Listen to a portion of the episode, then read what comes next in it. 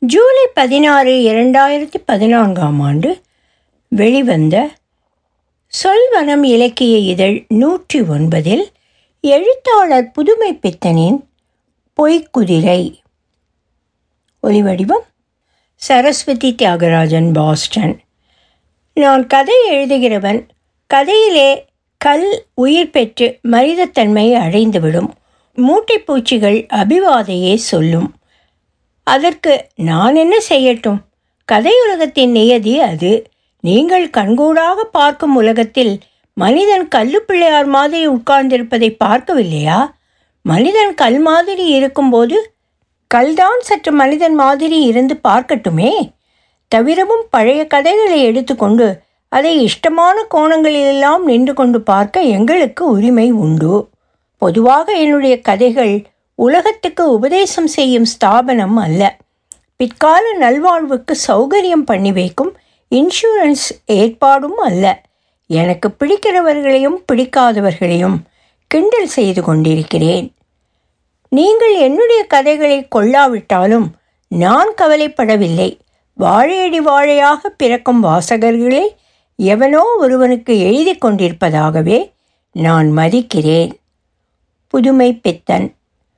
மூட்டைப்பூச்சிகள் அபிவாதையை சொல்லும் என்ற பிரகடனத்துக்கிடையே இதுபோல் ஒரு யதார்த்த கதையையும் புதுமைப்பித்தன் எழுதியிருக்கிறார். எத்தனை முத்தங்கள். அத்தனையும் இயல்பாக இப்போதெல்லாம் கதைகளில் முத்தம் பற்றி இதுபோல் மென்மையாக வருகிறதா என்று தெரியவில்லை. அதுவும் அந்த மலர்ந்த முல்லையின் ஸ்பரிசம் போலும் கனவின் நிலவு போலும் மென்மையாக இருக்கும் முத்தம். கனவின் நிலவு. ஆசிரியர் குழு. வாழ்க்கையே பிடிப்பற்றது வாழ்வது மாயம் என்றெல்லாம் நினைவு ஓடிக்கொண்டிருந்தது விசுவத்திற்கு. ஏனென்றால் அன்று ஆஃபீஸில் அவனுக்கு சம்பளம் போடவில்லை. வீட்டிலே சாமான் கிடையாது வாடகைக்காரன் நெருக்குகிறான். மனைவி கமலத்தின் துயரந்தோங்கிய முகம் அவன் மனக்கண் முன்பு நின்றது. பூக்கடை தெரு வழியாக நடந்து கொண்டிருக்கிறான். இரவு ஏழு மணி இருக்கும். மின்சார வெளிச்சமும் டிராமின் கணகணப்பும் மோட்டாரின் கிரீச்சலும் அவன் மன இருளுக்குள் பகைப்புலமாக இருந்தன. ரஸ்தாவின் ஓரமாக உலகத்தின் பரபரப்பிற்கும் போட்டி ஆவேசத்திற்கும் வழிவிட்டு விலகி நடப்பவன் போல நடந்து கொண்டு போகிறான். ஜனங்கள் ஏகபோகமாக இறைச்சலாக இழித்து தள்ளிக்கொண்டு செல்கிறார்கள். ஏதோ பிரஞ்ஞையற்றவன் போல் நடக்கிறான் வழிவிட்டு கொள்கிறான் நடக்கிறான் எல்லாம் பிரஞையற்று. ரஸ்தாவில் ஒரு திருப்பம் சற்று இருள் படர்ந்த வெளிச்சம் பாதசாரி திண்ணையிலே அல்ல அதன் கீழே ஒரு ஓலைப்பாயின் சுருள். எதேச்சையாக கண்கள் அதன் மீது படுகின்றன. ஓலைப்பாய் சுருளா? ஓர் ஏழை குழந்தையின் தொட்டில். சுருட்டிய பாயில் குழந்தை சுகமாக உறங்கியது. உறக்கமா? சீச்சி என்ன நினைப்பு? அதன் தாயின் கஷ்டம் என்னவோ? கமலத்திற்கு ஒரு குழந்தை இருந்தால் நினைப்பில் என்ன குதூகலம்? சீச்சி இன்று சம்பளம் போடாவிட்டால் என்ன? நாளை போடுகிறான். அந்த குழந்தையின் தகப்பனை ஒப்பிட்டால் நாம் ராக்ஃபெல்லர் ஏன் குபேரன் அல்லவா? இந்த உற்சாகம் மற்ற கவலைகளை மறக்கடிக்கிறது. அன்று டிராமிக்கு கூட செலவழிக்காமல் கொண்டு செல்லும் அந்த ஓரணாவை வைத்துக்கொண்டு வழிநடை தெரியவில்லை. திருவல்லிக்கேணி வரை உற்சாகமாக நடக்கிறான். கமலா பாவம் தனியாக கொட்டு கொட்டென்று உட்கார்ந்திருப்பாள். நவராத்திரி கொலு வைக்கக்கூடாதா என்ன ஜென்மம்? என்ன பிழைப்பு? அவளுக்கு அந்த சிறு சந்தோஷத்தையாவது கொடுக்க முடியாத பேடி. மவுண்ட் ரோட்டை தாண்டி திருவல்லிக்கேணி பக்கம் நெருங்கிவிட்டான். வல்லப அக்ரஹாரம் கிட்ட வந்து விட்டது வழியிலே ஒரு கூடைக்காரி. புஷ்பம் நல்ல முல்லை. மலரும் பருவம். கம்மென்ற வாசனை. கமலாவின் தலையில் வைத்தால் அவள் முகத்தில் வரும் புன்சிரிப்பாவது பசியை ஆற்றுமே. உடனே கூடைக்காரியிடம் வேறு யோசனை இல்லாத புஷ்பத்தை வாங்கி விடுகிறான். வழிநெடுக அவன் புன்சிரிப்பைத்தான். அவன் உதட்டில் ஒரு புன்சிரிப்பு. கமலா கமலா. யார் அது? நீங்களா? என்று கதவை திறக்கிறாள் கமலம். வீழே என்ற ஹோதாவில் இருக்கும் காற்றற்ற சிறு அறையில் மேஜையிலே மங்கிய விளக்கு துணிமணி சிதறிய கொடி சுவரோரும் பூராவும் ட்ரங்க் பெட்டியும் தட்டுமுட்டு சாமான்களும் படுக்கையும். கமலா சிரித்து கொண்டு கதவை திறக்கிறாள். அந்த மங்கிய வெளிச்சத்தில் அவள் கண்கள் எதையோ எதிர்பார்ப்பவை போல் தோன்றின. அவ்வளவுடனும் ஒரு மகிழ்ச்சி இருந்தது. மகிழ்ச்சியை விட எதிர்பார்த்த ஆசை அதிகம். கமலா உனக்கு ஒன்று கொண்டு வந்திருக்கிறேன். என்ன சொல் பார்ப்போம்? என்று கொண்டே கொடிப்பக்கம் திரும்பி சட்டையை கழற்றினான். கமலத்தின் முகத்தில் ஒரு சமாதானம் மகிழ்ச்சி பொங்கியது. விசுவம் அதை கவனிக்கவில்லை. அவசர அவசரமாக கமலா இந்த சம்பளம் போடவில்லை. அதற்கென்ன? நாளை போடுவார்கள். நான் உனக்கு என்ன கொண்டு வந்திருக்கிறேன்? தெரியுமா? என்றான். குரல் அவன் மனத்தில் இருந்த கஷ்டத்தை பொருட்படுத்தாத மாதிரி பாவனை செய்து தோற்றது. என்ன கொண்டு வந்திருக்கிறீர்கள்? என்று தளர்ந்த குரலில் கேட்டாள். இதோ பார் என்று அவள் பின்புறம் இருந்து கொண்டு அவளுக்கு சிரிக்கும் முல்லையை காண்பித்துவிட்டு அவள் தலையில் சூட்டி அவள் தோள்களை பிடித்து உடலை திரும்பிய வண்ணம் முத்தமிட எத்தனித்தான். கமலாவின் கண்களில் கண்ணீர் பொங்கியது. முகத்தை அவன் மார்பில் மறைத்து கொண்டு பொறுமி விம்மி விம்மி அழுதாள். விசுவத்தின் மனதில் கதையை கொண்டு அடித்தது போல் ஓர் உணர்ச்சி. கண்களில் என்ன கோழைத்தனம்? அசடே அசடே இன்றைக்கு இல்லாவிட்டால் நாளைக்கு வருகிறது. அதற்காக அழுவாளோ? மண்டூகம் என்றான் விஸ்வம். அதற்காக இல்லை என்றாள் கமலம். அவள் கண்கள் அவன் கண்களை சந்தித்தன. கண்களிலே ஒரு பரிதாபம் ஏக்கம் மகிழ்ச்சி கலந்திருந்தது. பின்னெதற்கு தோணித்து அழுதேன். என்னமோ அப்படி வந்தது என்று அவன் அதரத்தில் முத்தமிட்டாள். முத்தம் அந்த மலர்ந்த முல்லையின் ஸ்பரிசம் போலும் கனவின் நிலவு போலும் மென்மையாக இருந்தது. விசுவம் அவளை அணைத்து முகத்திலும் அதரத்திலும் முத்தமிட்டான்.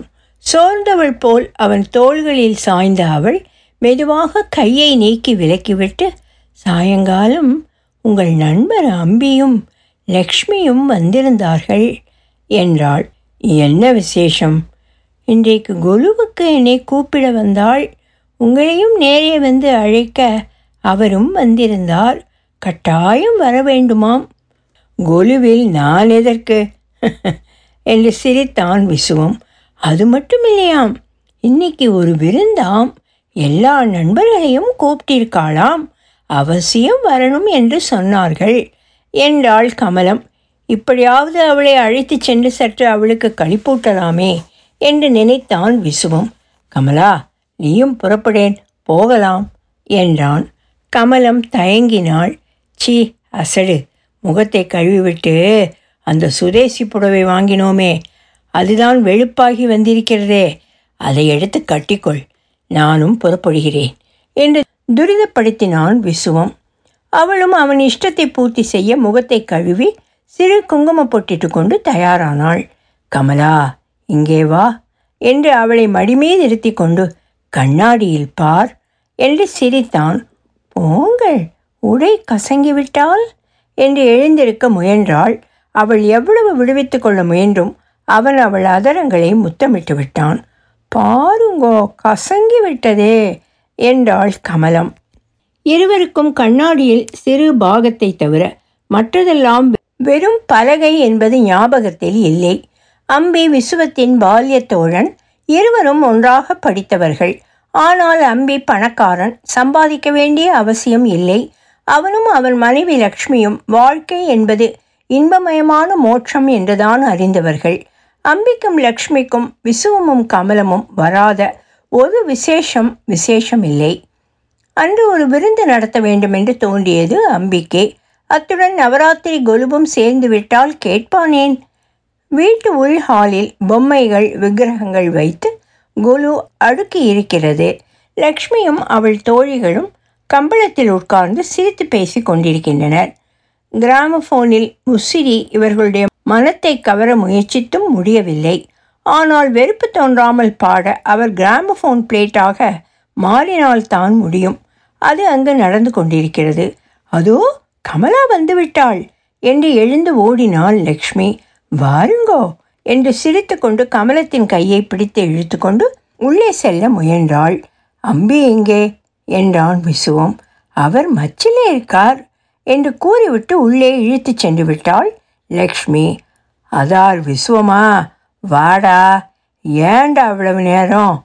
யூஸ்லெஸ் ஃபெலோ அப்படி என்ன ஆஃபீஸ் கேடு? வா உயர. என்று கத்தினான் அம்பி. மெத்தை வராந்தாவில் நாலஞ்சு நாற்காலிகளுக்கிடையே பெரிய ஜமக்காலம் விதிக்கப்பட்டிருந்தது இரண்டிலும் நண்பர்கள் உட்கார்ந்து கொண்டிருந்தனர். அம்பி மட்டும் ஒரு குழந்தையை தோளில் சாய்த்திய வண்ணம் நடந்து கொண்டு அத்துடன் விளையாடி கொண்டிருந்தான். விஸ்வம் உயரே வந்ததும் அந்த பயலை எங்கு கொண்டு வா? என்ற வண்ணம் நெருங்கினான். குழந்தை அந்த பாதி இருளில் அடையாளம் தெரியாததால் அம்பியை பிடித்துக்கொண்டு கத்த ஆரம்பித்தது. அடே திரும்பி பாருடா. விஸ்வமாமா வந்திருக்கார். அழலாமோ? பிஸ்கோத்து வாங்கி தருவார். அன்னைக்கு தரல? ஏண்டா வாங்கி தருவாயோ இல்லையோடா? என்று குழந்தையை சமாதானப்படுத்தினான். விஸ்வத்திற்கு குழந்தைக்கு ஏதாவது வாங்கி கொடுத்தாக வேண்டும் என்று பட்டது. மாமா பிஸ்கோத்து என்றது குழந்தை. விசுவம் மனத்தில் ஏற்பட்ட நினைவை மறைத்து கொண்டு கையில் இருந்த சாவி குத்தை எடுத்து குலுக்கி வேறு விளையாட்டில் அதன் மனதை திருப்பினான். அதற்குள் கீழே இருந்து வீணையின் துணி கேட்க ஆரம்பித்தது. பிறகு கமலத்தின் குரல் சாந்தமுலேக என்ற தியாகராஜ கீர்த்தனம். அடே உன் ஒய்ஃப் மனைவி பாடுகிறாள்டா கேளு என்று கத்திக்கொண்டு ஆர்ப்பாட்டம் செய்தான் அம்பி. திடீரென்று பாட்டு பாதியில் நின்றது. அம்மாமி கொஞ்சம் ஜலம் என்று தனது மனைவியின் குரல் விசுவத்தின் காதில் மட்டும் விழுந்தது. மத்தியானம் என்ன சாப்பிட்டாளோ? டே விசுவம் நீ அந்த கீர்த்தனத்தை முடி என்றான் அம்பி. உனக்கு வேலை இல்லை. சார் இந்த பயல் நல்லா பாடுவான் சார். நீங்கள் தான் கேளுங்கோ. இல்லாவிட்டால் நான் பாட ஆரம்பித்து விடுவேன் என்றான் அம்பி. அம்பியின் சங்கீத ஞானத்திலும் குரல் இனிமையிலும் அவன் நண்பர்களுக்கெல்லாம் பயம். ஏன்? கேட்க துர்பாகியம் பெற்ற எல்லாருக்கும் அப்படித்தான். விசுவத்திற்கு மனத்தில் குதூகலம் இல்லை. உடலில் சோர்வு. ஆனால் அவன் கேட்டதற்கு தான் கடமைப்பட்டவன் போல் இருந்தது. ஏன் வந்தோம் என்ற நினைப்பு? கமலம் என்ன நிலையில் இருக்கிறாளோ? பாடுடா. விசுவம் அந்த கீர்த்தனத்தை எடுத்து பாட ஆரம்பித்தான். அதை கீழே இருந்த பெண்கள் கேட்டுவிட்டார்கள். உடனே கமலத்தை இன்னொரு பாட்டு இன்னொரு பாட்டு என்றார்கள். அம்பியும் இவனை சும்மா விடவில்லை. கமலம் தனது கணவர் குரலை கேட்டவுடன் அவர் மனதிற்கு சாந்தியும் சந்தோஷமும் அளிக்கிறதென்று இவர்களுக்காக அல்லாமல் அவருக்காக பாடினாள். எப்படி இருந்தாலும் மனித தேகந்தானே. ஆனால் களைப்பை காண்பிக்கவும் முடியவில்லை. மரியாதை குறைவல்லவா? அம்பி கடிகாரத்தை பார்த்துவிட்டு நேரமாகிவிட்டதே. எனக்காக இல்லாவிட்டாலும் உன் நண்பர்களுக்காவது கொஞ்சம் போஜனத்தை பற்றி கிருபை செய்யக்கூடாதா? என்றான். உடனே மங்களம் பாடி முடித்துவிட்டு மற்ற பெண்கள் எல்லோரும் ஏதேதோ சாக்குகளுடன் தாம்பூலம் வாங்கி கொண்டு புறப்பட்டு விட்டனர். லக்ஷ்மியும் கமலமும் தவிர வேறு பெண்கள் இல்லை. கமலத்திற்கு என்னவோ அங்கு அன்று சாப்பிட மனமில்லை. ஆனால் கணவர் என்ன சொல்லுவாரோ? ஐந்தாறு இலை போட்டு இருவரும் பரிமாறினார்கள். அம்மியும் அவன் நண்பர்களும் சாப்பிட வந்து உட்கார்ந்தார்கள். கமலா நீ நெய்யை பரிமாறு. நான் பப்படத்தை போடுகிறேன் என்றாள் லக்ஷ்மி. நான் எதற்கு? என்றாள் கமலம். இதென்ன கூச்சம்? எடுத்துக்கொண்டு என்று அவள் கையில் நெய் கிண்ணத்தை கொடுத்துவிட்டு பப்படத்தை எடுத்து கொண்டு வர உள்கட்டிற்கு சென்றாள் லக்ஷ்மி. கமலம் கூசி கூசி பரிமாறிக்கொண்டு சென்றாள். அம்பிக்கும் பரிமாறியாய் விட்டது. வரிசையாக அவர்கள் நண்பர்களுக்கு பரிமாறிக்கொண்டு அந்த கோழியில் உட்கார்ந்திருந்த விசுவத்திடம் சென்றாள். அம்பி உடனே சிரித்துக்கொண்டு ஊரார் வீட்டு நெய்யே என் பொண்டாட்டி கையே என்று பாட ஆரம்பித்தான். அந்த பழமொழியே பொய்த்து போகாமல் ஊற்றுங்கள் என்று உறக்கச் சிரித்தான். கமலத்தின் மண்டையின் பின்புறத்திலிருந்து யாரோ அடித்த மாதிரி இருந்தன இந்த வார்த்தைகள். அவள் கைகள் நடுங்கின இருவர் கண்களும் கலந்தன.